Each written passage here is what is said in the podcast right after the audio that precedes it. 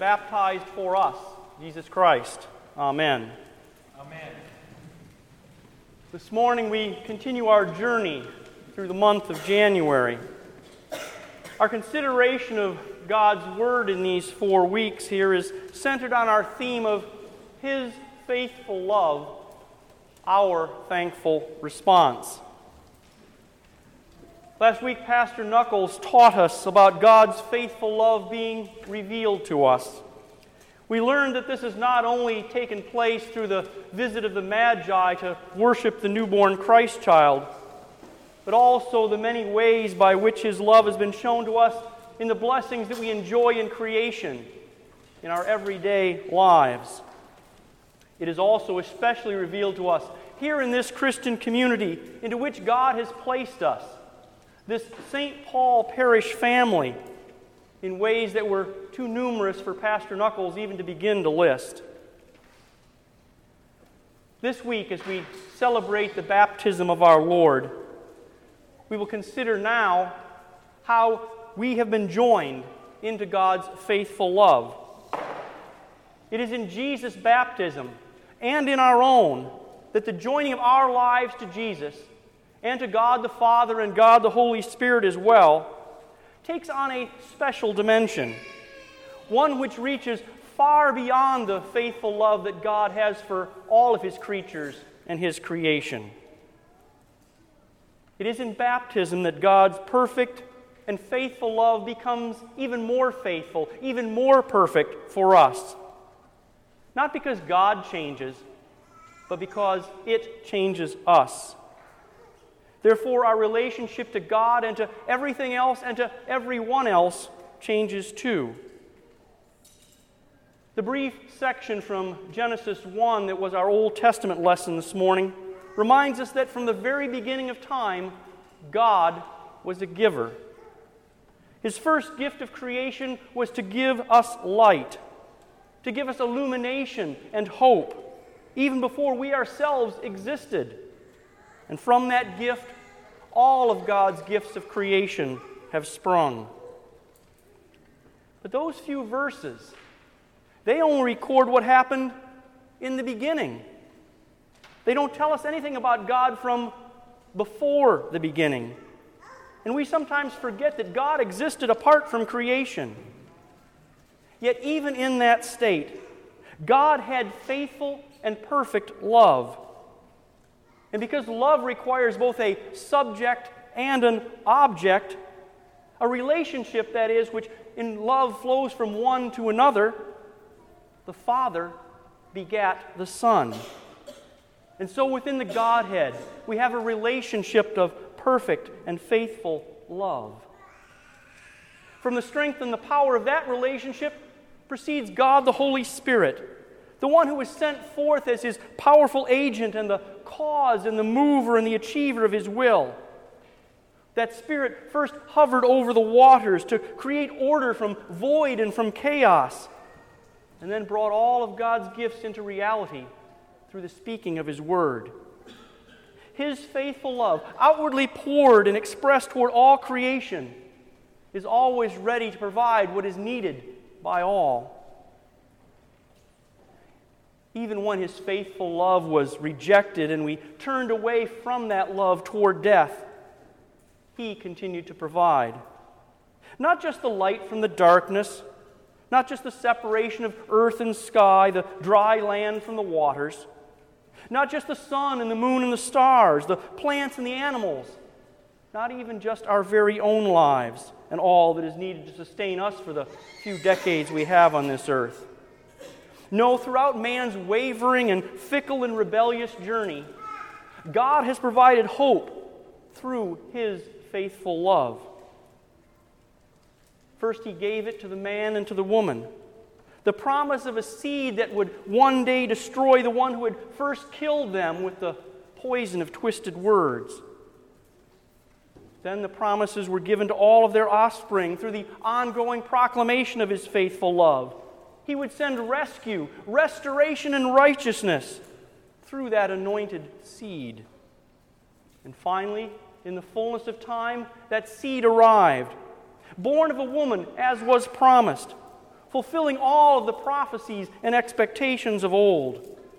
The Son of God became the Son of Man, obedient, completely given to the will of the Father, full of faithful love. And in faithful love, he became joined to us in his incarnation. Today, we celebrate also his being joined to us in faithful love through his baptism in the River Jordan. Already connected to our predicament of being fleshly, he now enters the waters that are tainted with our sin and he connects himself with our mortality as well. As the Holy Spirit had once hovered over those chaotic waters of the earth at the beginning of creation, the Son of God now immerses himself into the turbulence of our lives, blessing and consecrating those and all waters, and foreshadowing the new creation which he was now undertaking. The one who has left the glories of heaven to take on the form of a servant comes from Nazareth in Galilee, leaving behind house and home and family to begin his ministry and to proclaim the kingdom of God. He travels to Bethany beyond the Jordan to receive the baptism of one who is unworthy even to stoop down and tie his sandals, untie his sandals, John the Baptist. John, too, is no stranger to giving things up for God's kingdom. He has left behind the opportunity to follow in his father's footsteps, Zechariah, as pre- being a priest in the temple of God, so that he might take on the far greater role of serving as the prophet and the forerunner of the Christ, God's anointed. To the world, perhaps, John's role is certainly less comfortable and much less prestigious. He has left behind the conveniences of city life and the security of home. He has sacrificed having a comfortable and stylish wardrobe for a garb of camel's hair and a leather belt. His nourishment is whatever he can find and whatever he can catch, farming no land to harvest crops, raising no animals to provide his food. But perhaps the biggest thing that John has given up in all of this, though, is the comfort of making others comfortable, of being constantly pleasant and non confrontational. He knew what had to be done, and it didn't involve telling people what they wanted to hear. He warned people from all walks of life that they must repent of their sins. He offered them a baptism of forgiveness. He didn't even shy away from those from telling those who thought that they were at the top of the religious establishment that they were a brood of vipers they were fleeing from the destruction that was to come, the destruction in store for all who remained part, apart from God's kingdom. John earnestly desired that those who heard his words and repented of their sins and received his baptism would be renewed. Not only forgiven of their sins, but also restored and energized as God's people, joined together as one in faithful love receiving and expressing faithful love to God and to one another. But we are a people who, by nature, as well as by nurture, prefer not to have to give up much of anything, unless we absolutely have to, or unless we can see a payoff in the end of it. And we also fight against being joined to anything that isn't of our choosing, isn't comfortable, isn't convenient. We don't want to go without, and we don't want to be tied down either. Sacrifice and commitment, they sound like great attributes for others to have. They're highly admired, but that's primarily and probably because they're always in such short supply. It's not that we aren't capable of sacrifice and commitment, really, but rather that we're just not consistent in exercising them. That inconsistency in our willingness to be sacrificial and that spottiness in being committed, or why we need the external influence of, influences of others so much and so often. God knows this.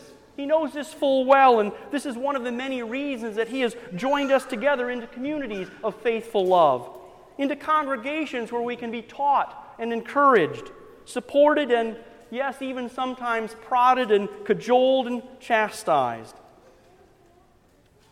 Pastor Knuckles reminded you last week of the many ways in which God's faithful love has been revealed to us here at St. Paul, and also how in us and through us It has been revealed to others in our community, in our church body, in our nation, and the world.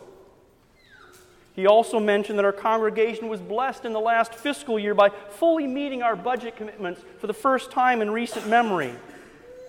Those are great blessings indeed. Yet God continues to challenge us and to provide us opportunities both to be blessed by Him and to be a blessing to others as well. Today, I would like to remind you that all of these blessings, both the spiritual and the temporal, are made ours because we have been joined into faithful love. Joined first to God in Christ Jesus, and then joined to one another in a parish family and in the one holy Christian and apostolic church. Now, I don't think too many of you have any problems with that first part. But the challenge comes in the second. We have a tendency sometimes to think of our Christian faith as being all about me and Jesus. In fact, a lot of people in the world today, even Christians, have brought into this whole I'm spiritual, but I'm not religious. I'll define the parameters of my own faith sort of nonsense. And that's exactly what it is nonsense.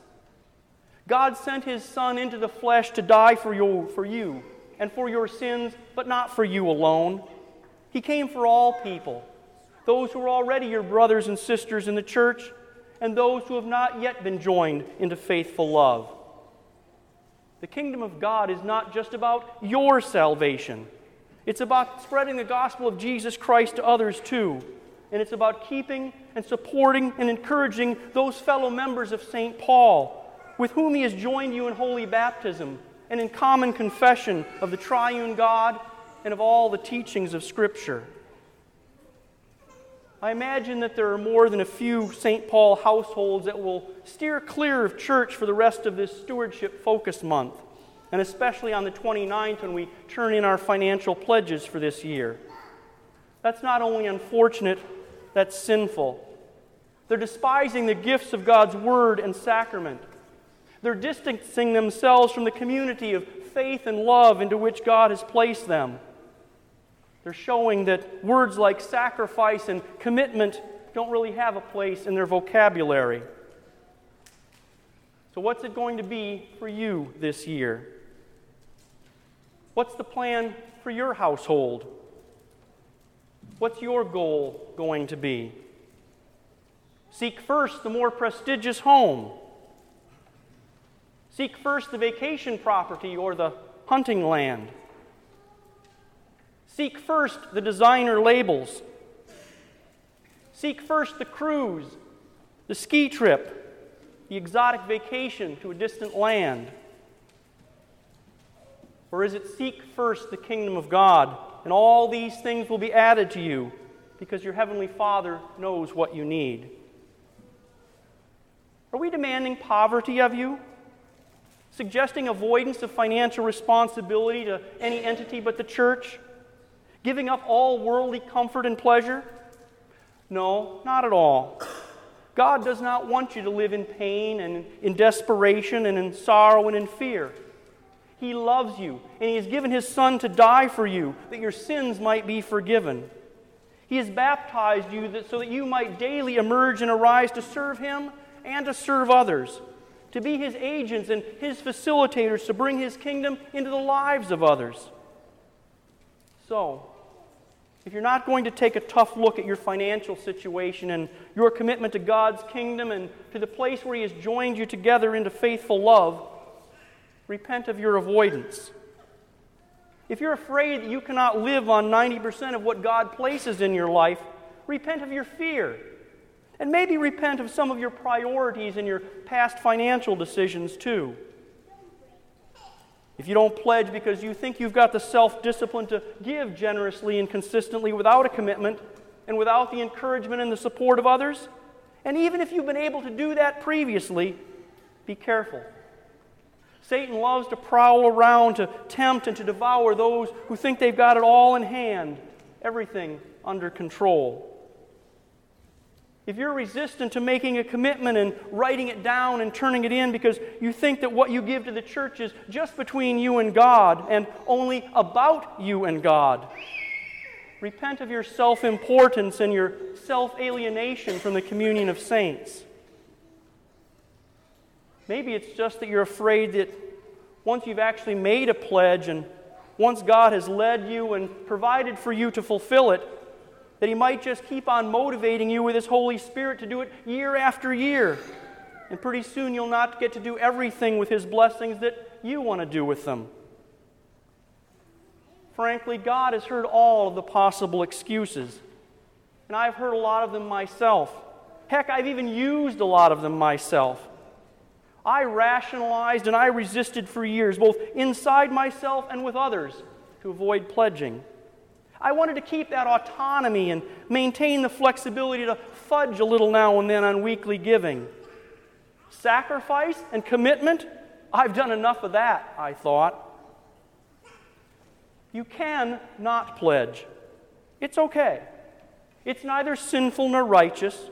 It's neither commanded nor forbidden by the Scriptures. But I don't advise avoiding it, especially if you're doing it on account of stubbornness. You're only limiting yourself and you're hampering and impeding your spiritual maturity. You can get mad at me for suggesting it and maybe even for being a bit pushy about it. And although that would sadden me, I've had a lot scarier people than you mad at me. You can even run away from St. Paul, whether hiding just until the pledge drive is over or taking your itching ears elsewhere. You can probably find a place where you'll hear what you want to, or at least avoid hearing what you don't. I won't follow you, but these words will. Just as our guilt and our guilty feelings always cling to us when we don't give God our due, our fear, love, and trust in Him above all things.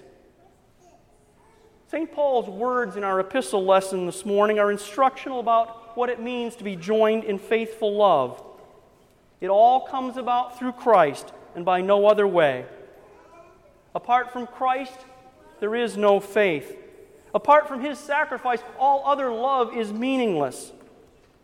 Jesus' baptism connected him to our life. Our baptisms connect us to his death a death that cleanses, renews, and gives us rebirth because it cancels the power of sin we are joined in faithful love to Jesus. And through him, we are joined to the Father and to the Spirit too. Through the Spirit, we are joined to one another in the Christian church. Called, gathered, enlightened, sanctified, and kept with Jesus Christ in the one true faith as we learn about the Apostles' Creed. Forgiven together, raised together on the last day, given life eternal together, together with all believers. It is in that togetherness, that shared confession, that shared understanding of the Scriptures, the shared service to the world that we in the church have our identity in Christ. Faith is ours both individually and collectively, but faith is always of God, working through His church to bring Jesus to us and to the world. In that unity with Jesus in His death and resurrection, we also have unity with one another a unity of hope and of promise, a unity of purpose and of will, a unity of sacrifice and of commitment that we can never fulfill our own in our weakness. So join together with Jesus and with all the baptized. Join him in death of self. Join him in the freedom of faith that is provided to us through forgiveness. Join Jesus in resurrection and in a life lived to God and to others. A life of confession, a life of prayer, a life of being fed, forgiven, and nourished and strengthened by His body and His blood, a life dead to sin and alive to God in Christ Jesus, sent forth with His blessings, joined in faithful love. In His holy name, Amen. Amen.